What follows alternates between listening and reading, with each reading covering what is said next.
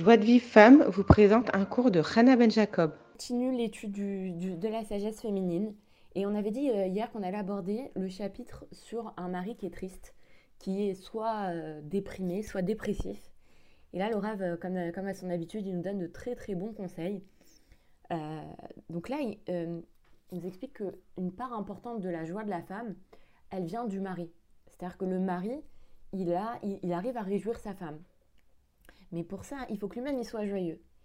Et, donc, bien évidemment, quand le mari est triste, atteint de désespoir ou de dépression, c'est une des plus difficiles épreuves pour la femme.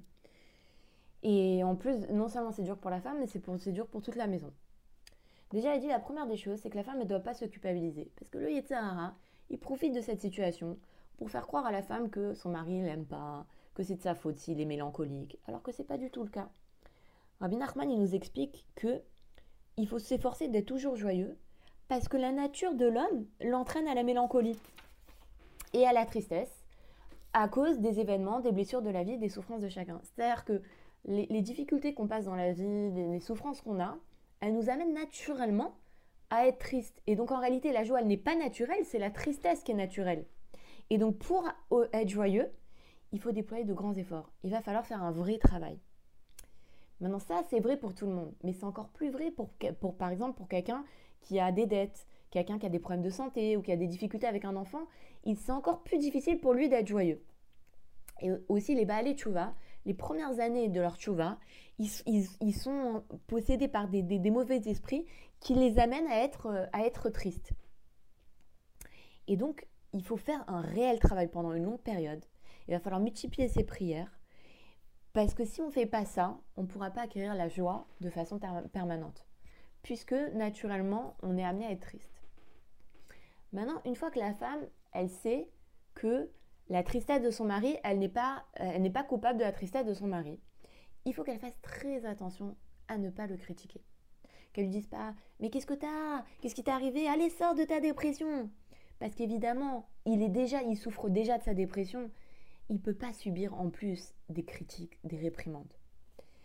Et déjà, il n'a pas choisi la tristesse, mais il faut savoir que non seulement c'est dur pour lui parce qu'il est triste, mais en plus de ça, il n'arrive pas à réjouir sa femme, ça l'attriste encore plus. Et si en plus il a des problèmes de schlumbite à cause de ça, alors c'est sûr qu'il va s'effondrer. Donc la femme, qu'est-ce qu'elle doit faire? Elle doit ignorer la tristesse de son mari. Elle doit le traiter comme d'habitude avoir les mêmes conversations que, que, d'habitude, lui donner à manger comme lui, lui faire à manger comme d'habitude. Elle doit prier pour lui et que grâce à ses prières, elle va vraiment beaucoup l'aider parce que le Rav nous explique qu'une une femme, elle a un grand pouvoir dans le domaine de la prière. C'est-à-dire que les prières des femmes, je, crois que si je me trompe pas, on dit Bisrut Nashim Tzad Kanyot, Nigal non, ou Bisruta Matidin Legael, que, c'est écrit que c'est par le mérite des femmes qu'on a été sauvé d'Égypte et par leur mérite qu'on sera sauvé à la délivrance finale, il me semble que c'est quoi leur mérite? C'est leur prière. Parce que les femmes, elles ont un grand, grand pouvoir de prière. D'ailleurs, euh, le Rafet Rahim, le Khazoni, enfin, beaucoup de Gdolim, ils ont dit que le, ce qu'ils ont atteint, c'est grâce à leur mère. Et elle peut aussi, la femme, assister son mari simplement. Ça veut dire, elle va lui, elle va lui dire, mais alors, qu'est-ce qu'il y a? Ça peut arriver à tout le monde, t'inquiète pas, c'est pas grave. Voilà, ces petites paroles-là. Et, en fait, le fait de, justement d'ignorer la tristesse de son mari, de, se contenter à faire du bien à son mari, de l'aimer simplement, et eh bien ça, ça peut vraiment, vraiment le faire sortir de, cette phase difficile qu'il traverse. Parce que l'amour, il nous dit le l'amour, c'est une lumière divine. Avec l'amour, on peut, on peut vraiment, vraiment beaucoup aider une personne.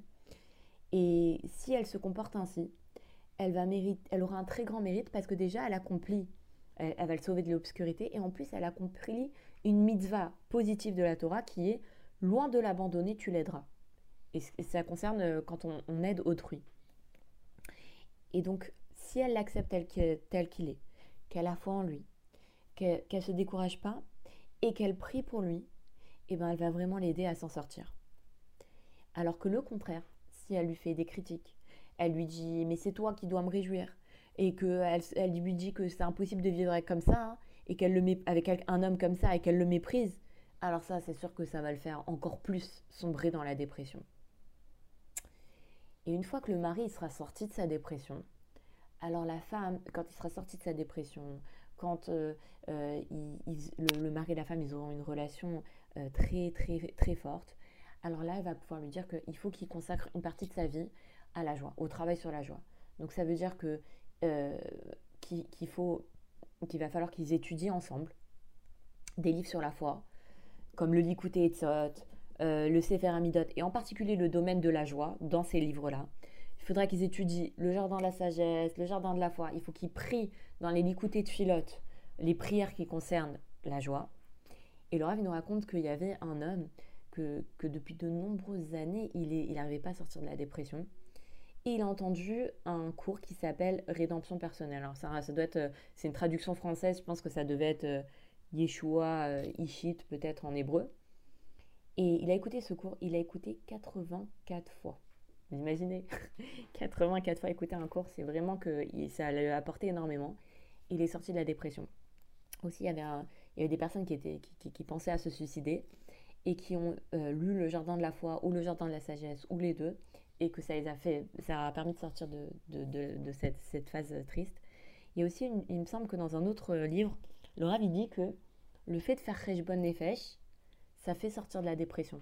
C'est incroyable parce que tu te dis, bah ouais, je vais faire Khejbon Nefesh, bah, ça va me, je vais voir mes fautes, ça va m'attrister encore plus. Et en fait, quand on fait vraiment un vrai Khejbon Nefesh, où non seulement on avoue nos fautes, on regrette, on demande pardon à Hachem, mais vraiment on, prend sur nous des cabalotes, on dit voilà, Hachem, voilà, j'ai dit du Hachonara. Et euh, pourquoi j'ai dit du Hachonara? C'est parce qu'en fait, euh, euh, je, pense du mal de cette personne. Donc effectivement, comme je pense du mal d'elle, alors au bout d'un moment, je vais le dire. Alors peut-être qu'il faut que j'apprenne à juger favorablement les gens. Et peut-être que comme ça, je vais arriver à pas dire de la Hachonara. Il faut que je prie pour, ne, pour juger favorablement. Et tout ça. Quand elle fait un bonne comme ça, alors ça, ça sort la personne de la dépression. Mais ça, le proposer au mari d'étudier des, livres sur la joie, c'est seulement quand il sera sorti de sa dépression. Parce que s'il est encore dans la dépression et qu'elle lui dit ça, alors il va être blessé. Et maintenant, tout, le monde passe, par des, moments difficiles, et surtout dans notre génération. Et c'est la patience vis-à-vis du conjoint qui va permettre au mari de s'en sortir. Maintenant, si la femme, elle dit non, moi je veux pas, je veux pas être patiente, je veux lui dire ce qui va pas, et qu'elle lui dit euh, Dis-moi, pourquoi je me suis mariée avec toi euh, Pourquoi Pour te voir dormir toute la journée Allez, lève-toi, fainéant, va au collège et tout ça. Et eh bien en réalité, non seulement elle va pas aider son mari, mais en plus de ça, il va encore plus sombrer. Parce qu'en fait, il y, a, un, très beau proverbe euh, dans. Il y a un très beau proverbe que, que, les, Israéliens, les Israéliens ils disent c'est ils disent Sur la route, n'est pas raison, soit intelligent. Parce que souvent sur la route, on a la priorité, mais quand on voit que quelqu'un nous refuse la priorité, si on veut être la personne qui a raison, ça finit comment? Ça peut finir en accident. Non, sur la route, c'est pas grave si tu as tort, c'est pas grave si, si c'est pas toi qui as raison, mais le plus important, c'est d'éviter euh, les catastrophes. D'accord? Et eh bien ça c'est pareil dans la vie. C'est pas, pas important d'avoir raison. Le plus important, c'est d'être euh, c'est de c'est d'être enfin c'est d'être intelligent c'est-à-dire de d'éviter les, les, catastrophes. Si une femme elle parle comme ça à son mari elle va faire sombrer dans la dépression. Et en plus de ça elle va augmenter ses, problèmes de schlumbite qu'est-ce qu'elle gagne?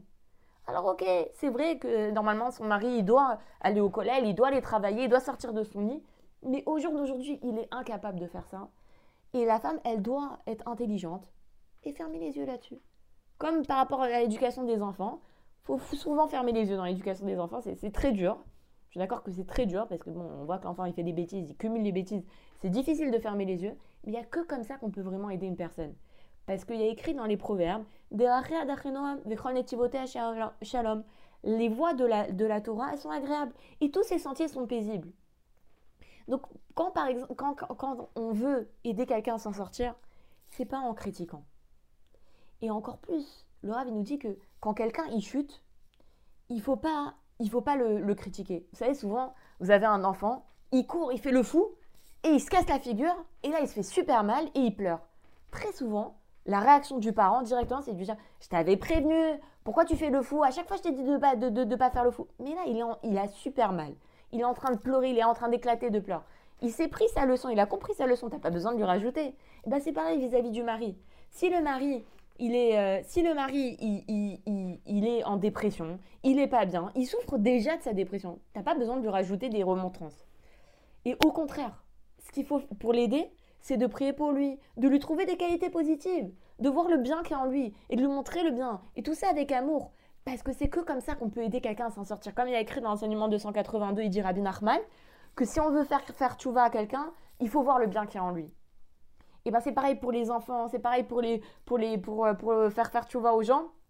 C'est pareil, c'est que en priant pour la personne et en lui en voyant le bien qu'il y a en lui. Maintenant, si la femme elle-même, elle est atteinte de dépression, alors elle ne pourra pas aider son mari. Il faut qu'elle fasse d'abord son travail sur la joie. Il faut qu'elle, elle, étudie sur la joie, elle prie sur la joie. Et vraiment, il faut, il faut tous les jours euh, entendre des enseignements qui nous donnent à la joie parce que parce que c'est très dur d'avoir la joie naturellement.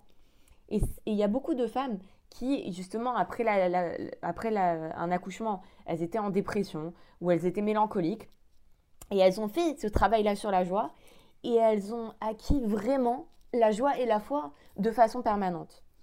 Et maintenant, si maintenant on veut savoir sur quoi étudier, il y a un livre qui s'appelle Le Jardin de la Sagesse, qui est un livre consacré entièrement à la joie et, euh, que, et que Rav nous conseille de, lire. Voilà, c'est fini pour aujourd'hui. Je vous souhaite Shabbat Shalom. Désolé, l'audio est un peu long. Euh, je vous souhaite Shabbat Shalom et je vous dis Bezrat Hashem euh, à dimanche. À dimanche.